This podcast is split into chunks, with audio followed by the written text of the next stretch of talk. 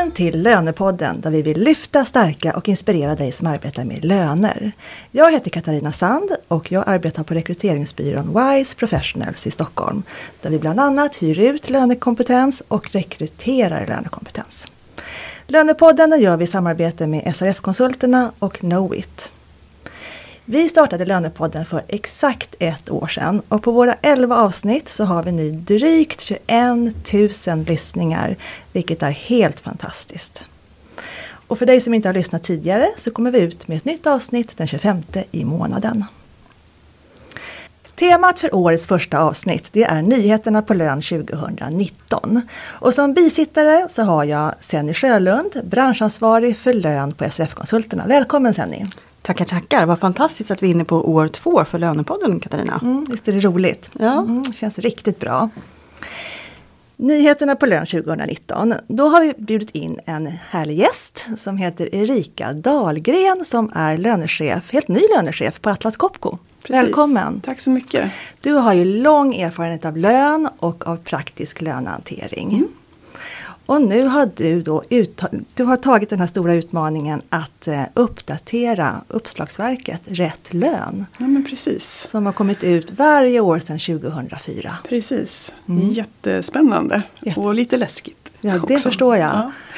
Och du eh. började med det här för ett år sedan, var det så? Ja precis, det är ganska precis ett år sedan som jag fick eh, frågan om jag eh, kunde om jag, om jag själv ville eller om jag hade någon annan som som jag kunde rekommendera.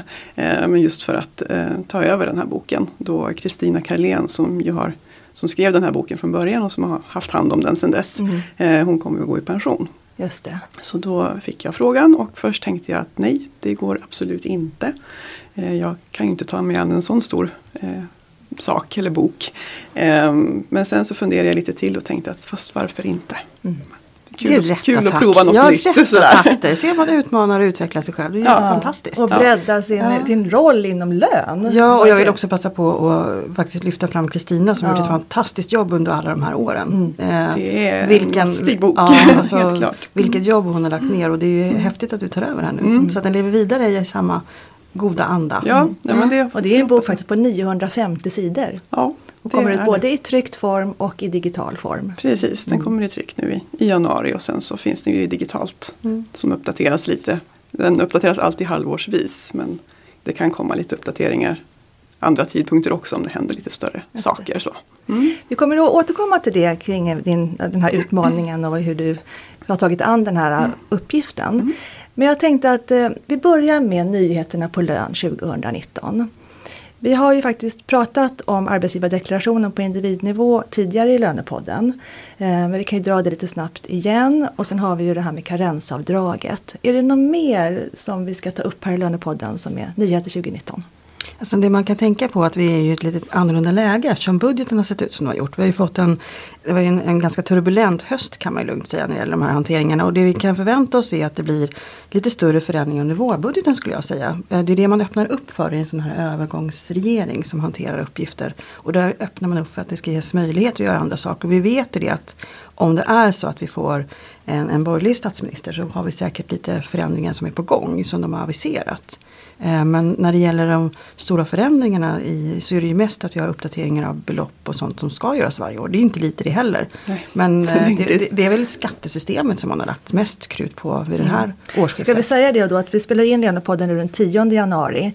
Så vi vet ju inte om det kommer att hända någonting fram till den 25 när det här sänds. Nej, precis. När det gäller statsministerposten, budgeten är ganska klar. Okay. Ja. Jo men det kanske finns mer mm. utrymme i budgeten för förändringar. Ja, men de kommer inte påverka förrän vi har fått ett beslut på dem. Så det, och det är det mm. man ska tänka på att en, mm. en eh, lagprocess i Sverige är ganska det är ganska långtgående, alltså den tar ganska mycket tid och det är mycket saker som ska göras inför. Men det som är intressant tycker jag det är ju det som är aviserat från eh, i den här moderata kristdemokratiska budgeten med förändringar kring rutavdrag och lite sådana saker som, är, som har kommit upp. Men i övrigt så är det väl det, är väl det här med brytpunkterna i skatten, eller hur Erika, som är det som är stora delarna. Och pensioner, att pensionärerna får lite lägre skatt. Ja men precis. Ja. precis. Um, men det är som du säger, mycket som är lite, lite oklart. Mm. Och jag måste säga för min egen del så det är klart att jag alltid har vetat att budgeten påverkar siffrorna eh, som gäller för oss på lön. Eh, men jag hade nog inte insett riktigt hur, eh, hur mycket det påverkar. Just att nu eftersom att jag har suttit och uppdaterat den här boken så har det varit man fick vänta väldigt länge med att eh, få mm. tag på, på siffrorna. Eh, så det var... när kom de? I december eller? Alltså, ja, när, när togs budgeten? Tio, var det 10 eller 12 december? Ja, det ligger, alltså, saken är att du kan ju få ett riksdagsbeslut hela vägen in till, till att det, de tar jullov helt enkelt. Alltså, det är det mm. som, när det gäller skatter och sånt, det är därför systemleverantörerna har en ganska diger uppgift vid årsskiftet. För de måste ju uppdatera allting som man kan förväntas få precis mm. vid, det, vid det, den tidpunkten. Så det, det är en hektisk period just nu mm. i den här hanteringen. Så det är väl lite tacksamt efter det där intensiva 2018 att vi faktiskt får lite mindre förändringar i alla fall sånt som är okänt under 2019. Mm. mm. Även om det kan komma saker under våren. Så du vet vad du gör över jul och nyår då? Då uppdaterar du rätt lön varje år eller? Ja, det mm. kommer nog att vara lite så. Mm. Det ska väl förhoppningsvis, om budgeten tas som vanligt eh, så, så ska man nog kunna vara klar innan jul. Men mm. eh, det var vi inte i år kan jag säga. Nej. Det var nog värsta året att ta över på det sättet. Så här, osäkerhetsläget ja, var ju totalt.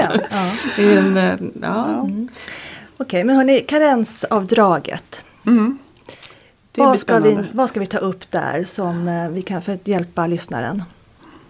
Alltså karensavdraget är ju ett nytänk i hur man ska tänka kring sjukdom, alltså sjukhanteringen i löneberedningen. För att vi ska ju liksom gå ifrån att vara eh, tankarna på dagar till att tänka på belopp. Det är ju det som är den stora förändringen här och jag tror att vi pratade lite om det att det är ibland kanske svårare för de som jobbar med lön längre att göra de här eh, förändringarna än för de som faktiskt blir eh, påverkade av det. För många blir ju inte påverkade överhuvudtaget med tanke på att jobbar du regelbundet så har du i princip samma karensavdrag eh, som du har en karensdag idag om man säger så.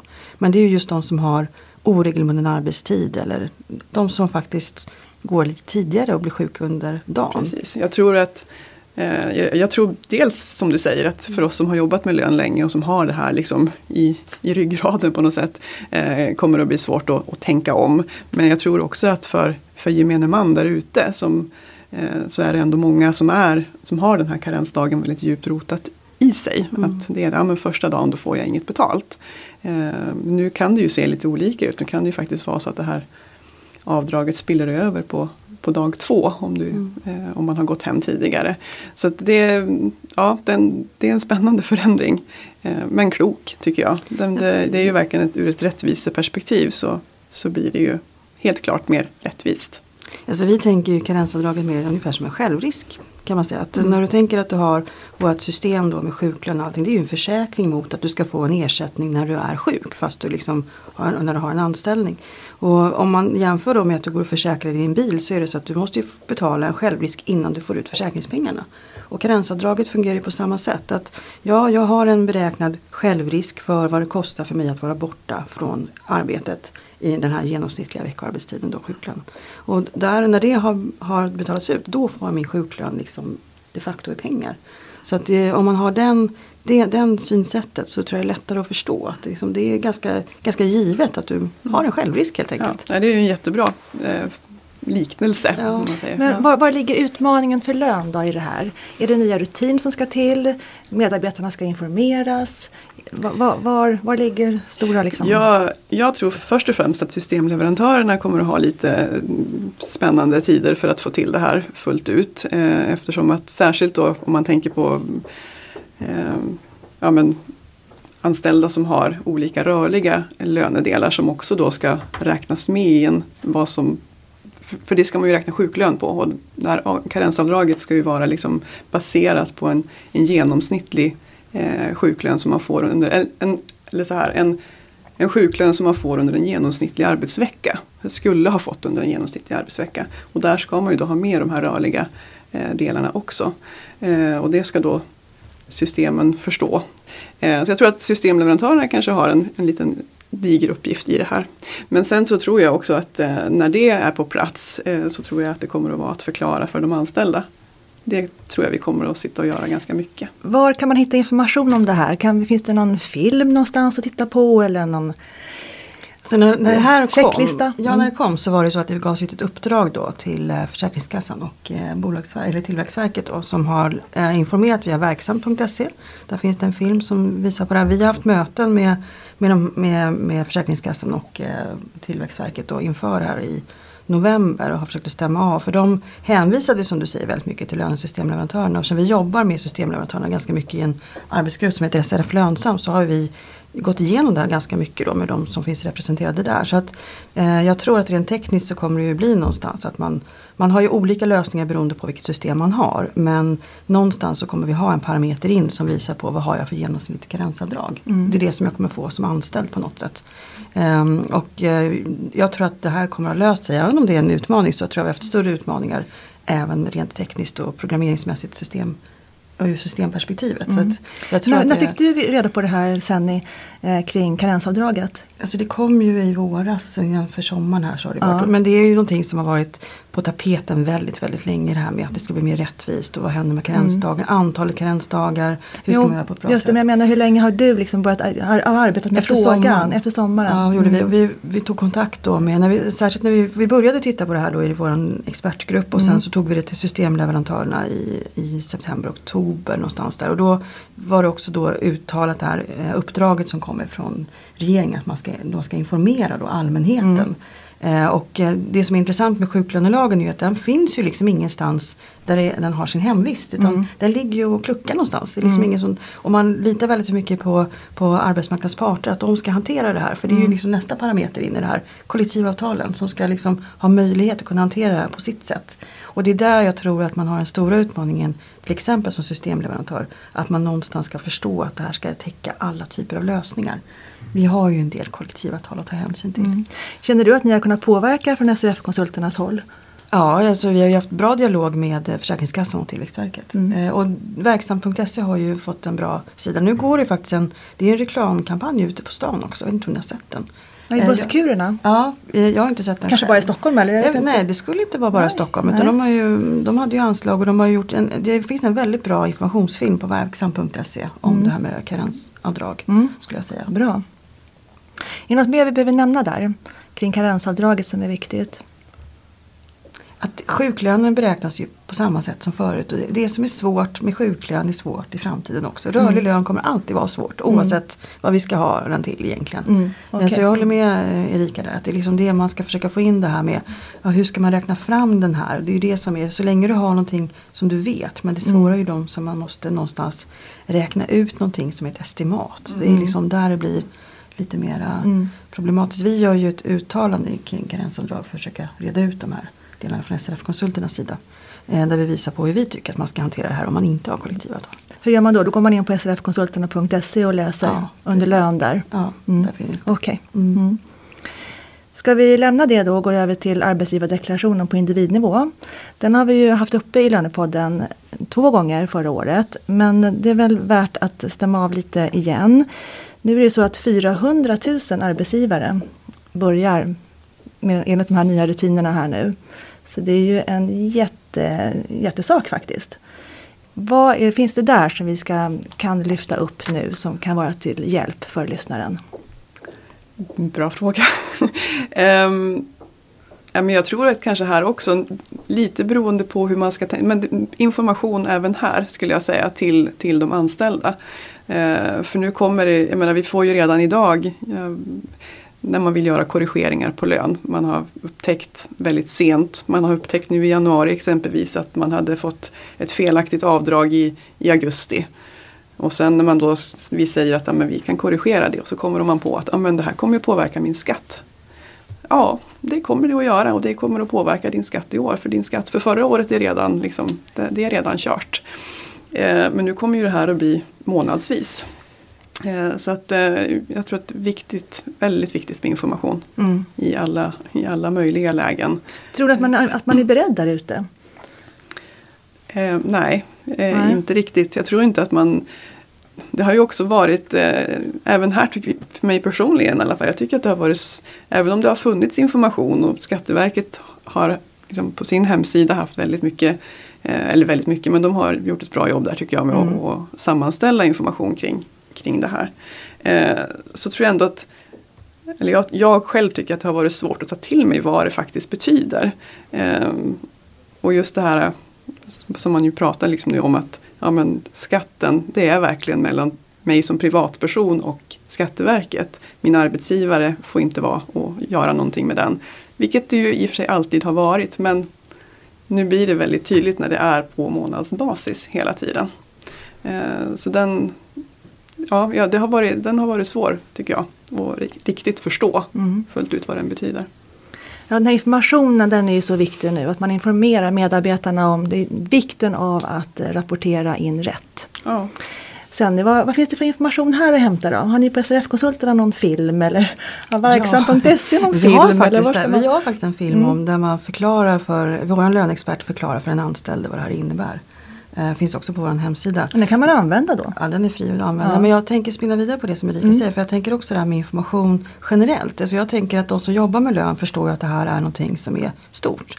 Att det här kommer påverka och vi kan ju se att det blir konsekvenser och det är saker och ting som vi kan generera. Både positiva saker som kommer komma på lång sikt. Som kanske inte känns liksom så nära just nu. Men jag tror att en stor utmaning det är att få information till resten av företaget. Att man förstår på, man tänker att det här är en lönefråga men i och med att det blir konsekvenser för en anställd i olika led så kan det här påverka såväl ekonomi som HR och även företagsledningen. För ytterst ansvarig för lönehanteringen är ju företagsledningen. Och när man hamnar i de sitserna att man inte har alltså, bra rutiner för lönehanteringen som ofta styrs ifrån ledningen. Alltså du, om det är så att du tycker att det är okej att man slirar lite på in, in, underlagen in till löneavdelningarna. Ja, då blir det en konsekvens. Och den kan man ju stävja genom att man ser till att man faktiskt tar det här på allvar. Mm. Så att jag tror att det är en, en stor utmaning i den hanteringen. Och att, eh, att man förstår att det, är, det kan bli konsekvenser kring avrundningar och andra delar. Så att det här är liksom inte bara en lönefråga. Och det kommer nog bli varse tror jag under 2019. Många är nog på spåret och, och så. Och det har ju gått väldigt, väldigt bra för de som har börjat rapporterat. Eh, och Skatteverket som du sa, de har ju precis gjort en liten eh, remake på sin hemsida. De har flyttat upp informationen kring AGI mm. som de inte hade förut. För det är ju en stor skillnad när det är 5600 arbetsgivare som ska rapportera. Mm. Eller när det är 400 000 arbetsgivare mm. som ska rapportera. Skatteverket kan ju liksom inte gå ut och säga så här, nu ska vi börja med AGI från augusti 2018. Nej. Då blir det ju liksom fel åt andra hållet. Mm. Så att det, men men jag, jag tycker att det är eh, intressant att se att det är så många som tror att det är bara en lönefråga. Mm. Och vi märker att det finns behov. Det är de som frågar hur kan vi få verktygen för att förklara mm. det här. Och då var därför vi till exempel tog fram den här filmen. Då. Just det. Mm.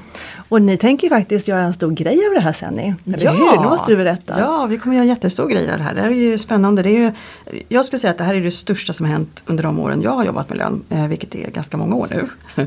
Hur många eh, år då, cirka? Ja, alltså jag, i slutet på 90-talet. Ja, vi, räknar, vi räknar inte år här. Vi räknar det, var, det var ganska länge sedan. Ja, det var ganska länge sedan. Ja. Eh, och då tyckte vi att det här är ett väldigt viktigt datum. Den 31 januari blir ju första gången som vi faktiskt, eller sista gången vi har kontrolluppgifterna. När vi ersätter AGI. Så att vi har ju då en liten grupp som har um, börjat mobilisera oss för att göra en flashmob på Plattan i Stockholm. Flashmob, vad ja. är det för någonting? Alltså det är ju ett sätt att uppmärksamma en händelse helt enkelt. Någonting som händer och, och det, vi vet ju det att vi är så nördiga så ingen annan fattar ju vad AGI och KU är.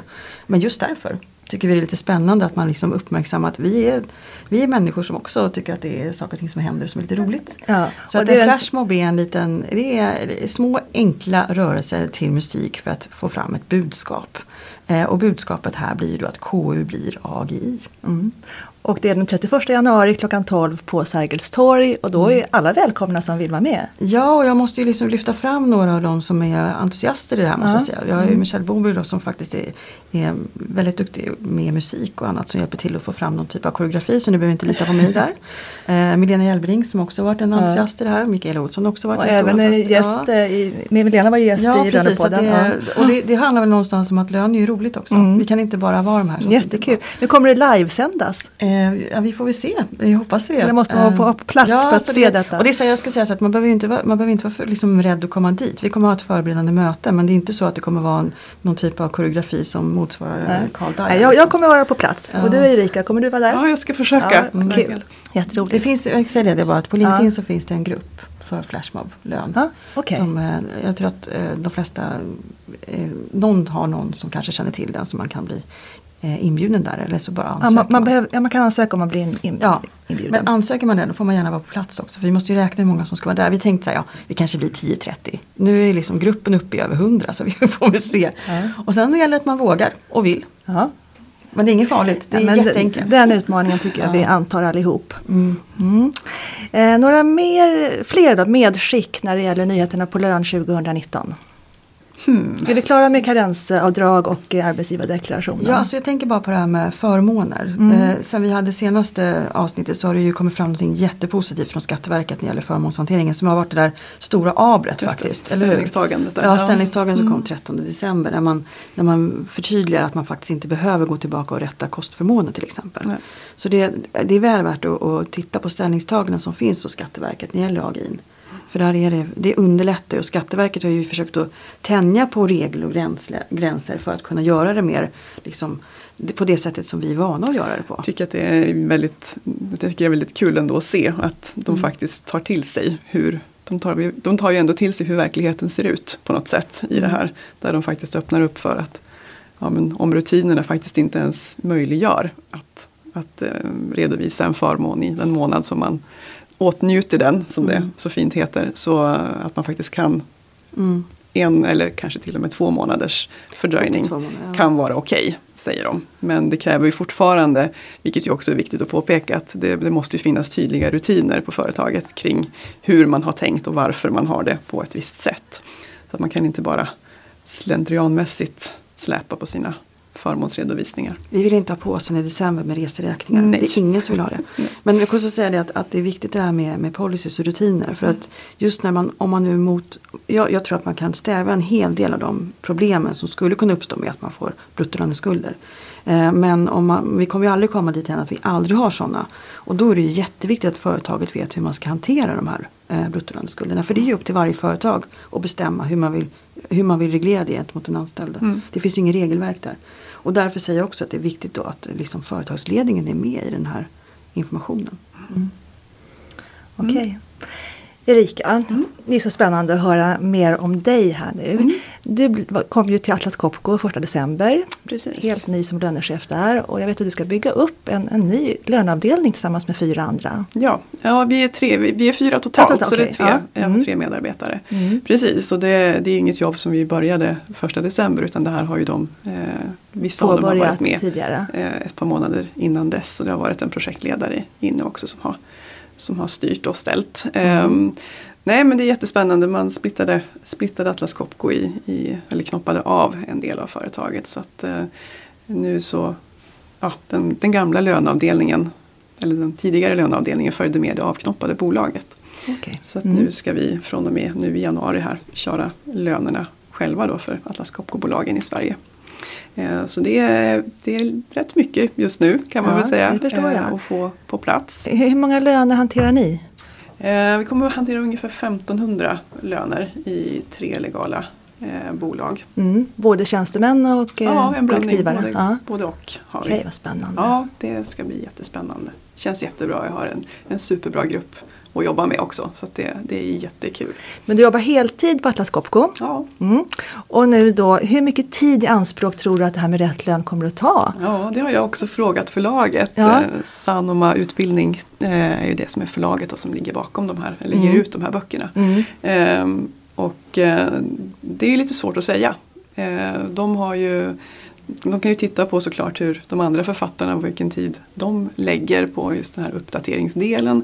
Eh, men sen är det ju lite, jag kommer ju att styra lite själv också i hur, liksom, hur snabbt vill jag eh, uppdatera den här boken och liksom gå, ja, göra förändringar i den. Ehm, så jag har, inte, jag har inte satt någon sån där liksom, Nej, för det här är ett uppdrag du, du gör helt sidan om Atlas Copco. Det är Ja. helt alltså, i ett eget företag eller gör du det på... Ja, Ja, okej. precis.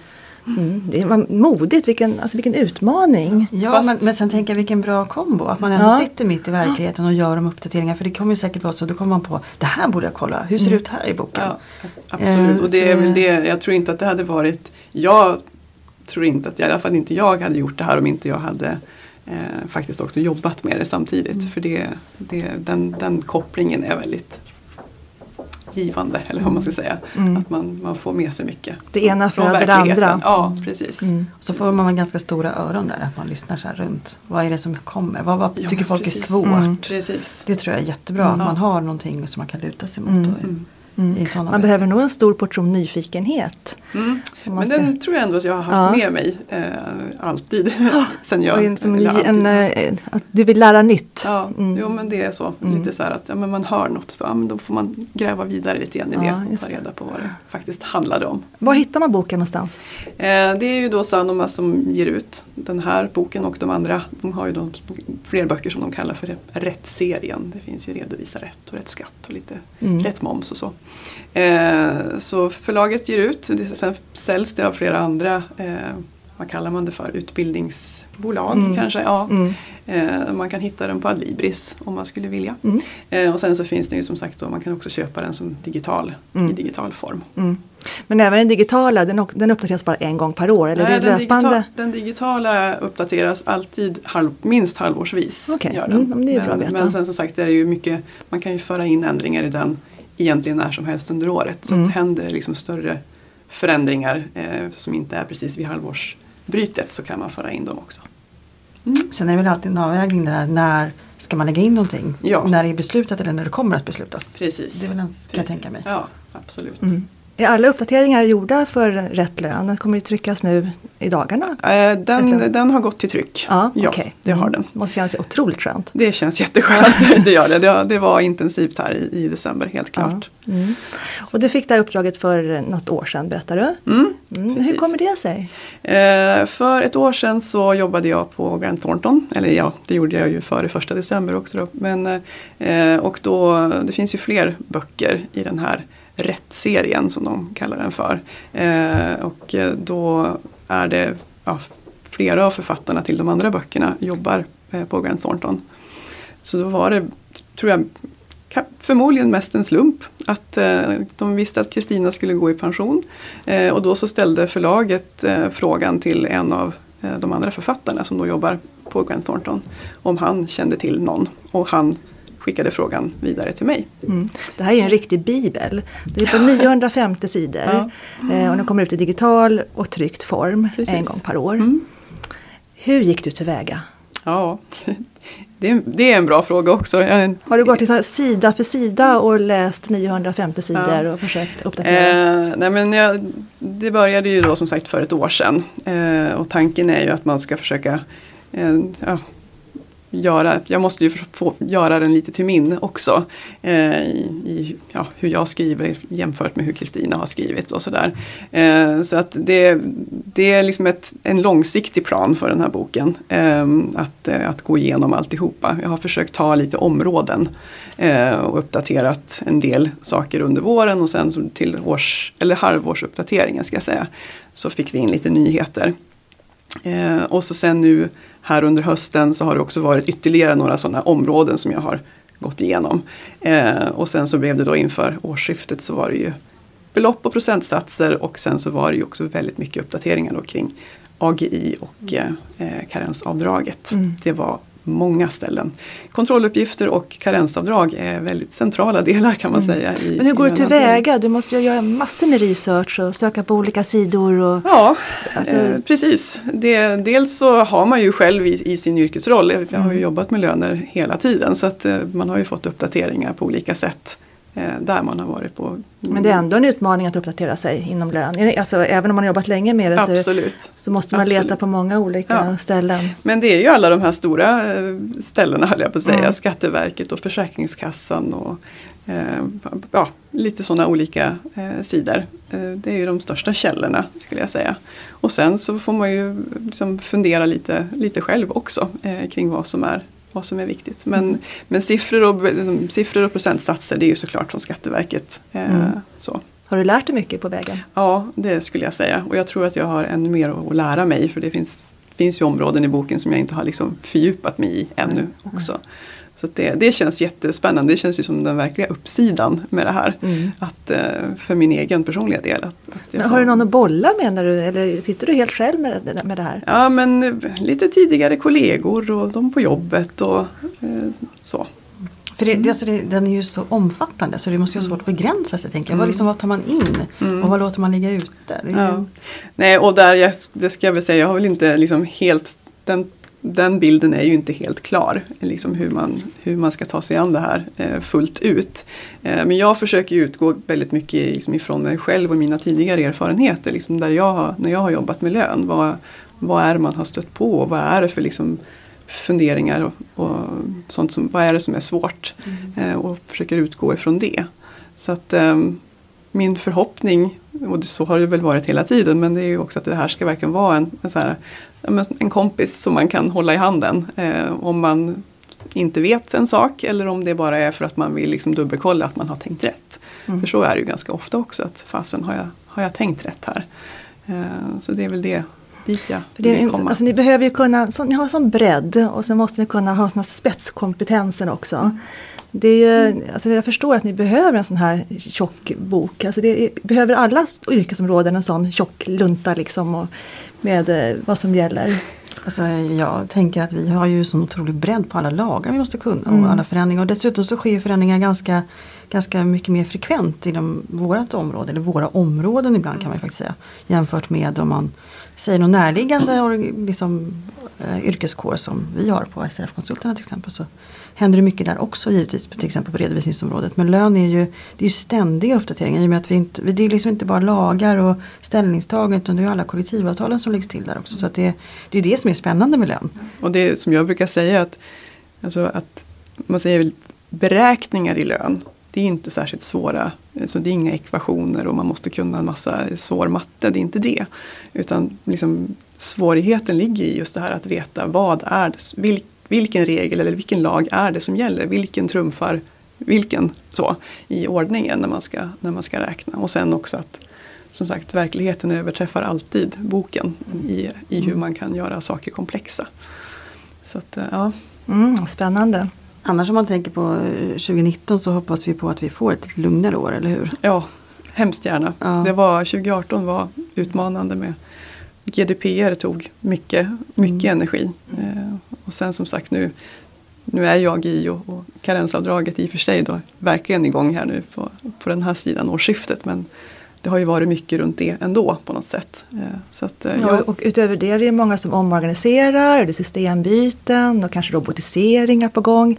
Alltså det är mycket som händer på lön just nu. Jättespännande. Mm. Jag tycker det är så kul också för lite grann att, med den här boken. Eh, jag själv började jobba med lön då eh, 2004 när den här boken kom ut första gången. Så jag tycker det är så häftigt att ha fått se också lite grann vad som har hänt på, ja, på lönemarknaden. Ju, SRF-konsulten har ju varit en jätte, jättebidragande eh, kraft i det.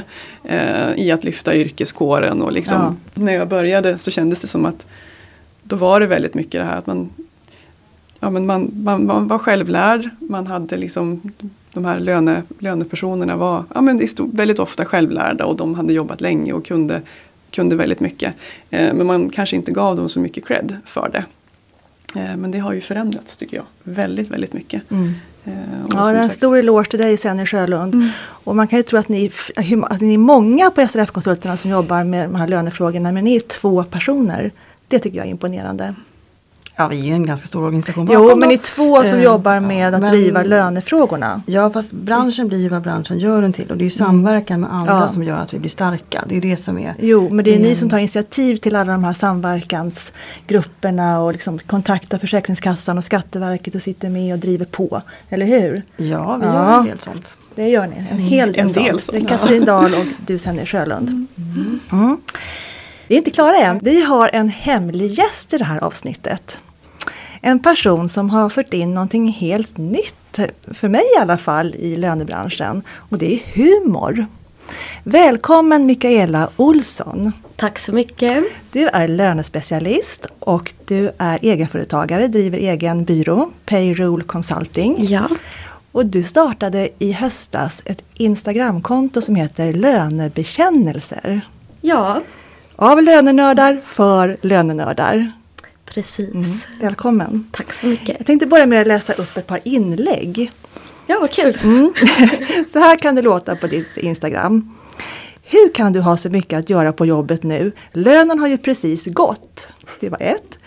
Eh, vad är mina obetalda semesterdagar värda i pengar?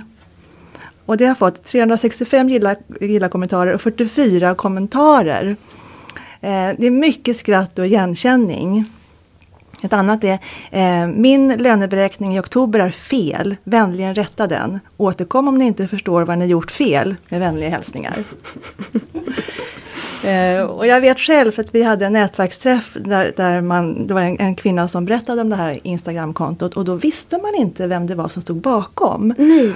Men det var så mycket skratt i rummet när vi, när, vi, när vi gick in på din sida. Och sen några veckor senare så kom du ut om man säger så. Då. Ja. ja. Berätta, hur föddes den här idén?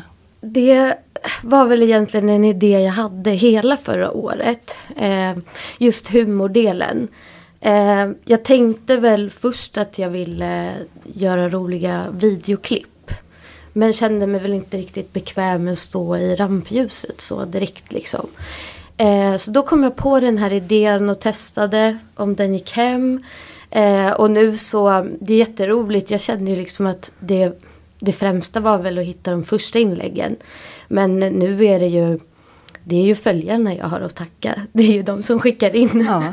eh, och jag publicerar. Så att det är ju kö. Jag tror att det är från ja, fortfarande december har folk skickat in som jag inte har eh, hunnit publicera. Nej, för du kommer ut ganska ofta med ett inlägg, det är ja, nästan varannan dag. Ja, ja. jag försöker ja. liksom inte spamma. Nej, och nu har du 1800 följare lite drygt. Ja. ja. ja. Det är fantastiskt. Det är jättekul. Och att du har så många kommentarer, så många gilla kommentarer. Alltså det, det är, man förstår ju att humor och igenkänning, det, det smäller rätt högt. Ja, ja. Ja, men det är rätt härligt att känna lite gemenskap. Och just när man sitter själv. Jag känner ju det just nu är jag i ett läge där jag är ensam, har ingen att bolla med. Och då är det ju roligt att ha det här kontot. Och det har skapat mycket kontakter. Ehm, jag har kommit i kontakt med lönekonsulter runt hela landet. Så det är jätteroligt eh, att det har gett det med sig. Men var, efter ett par veckor hade du 200 följare, var det någonting sånt va? Jag kommer inte ihåg Nej, exakt. men det gick ganska fort. Att, att, ja. eh, alltså det, var, det bara spred sig med vindens hastighet. Ja, jag var verkligen inte beredd på det. Så att, eh, ja, det, det var... Men det är jätteroligt. Ja. Det är superkul. Jag tror inte jag har förstått det riktigt än Nej. heller. Vad säger ni då Erika och sen kring den här eh, humorn nu som Mikaela kommer in med i, i branschen?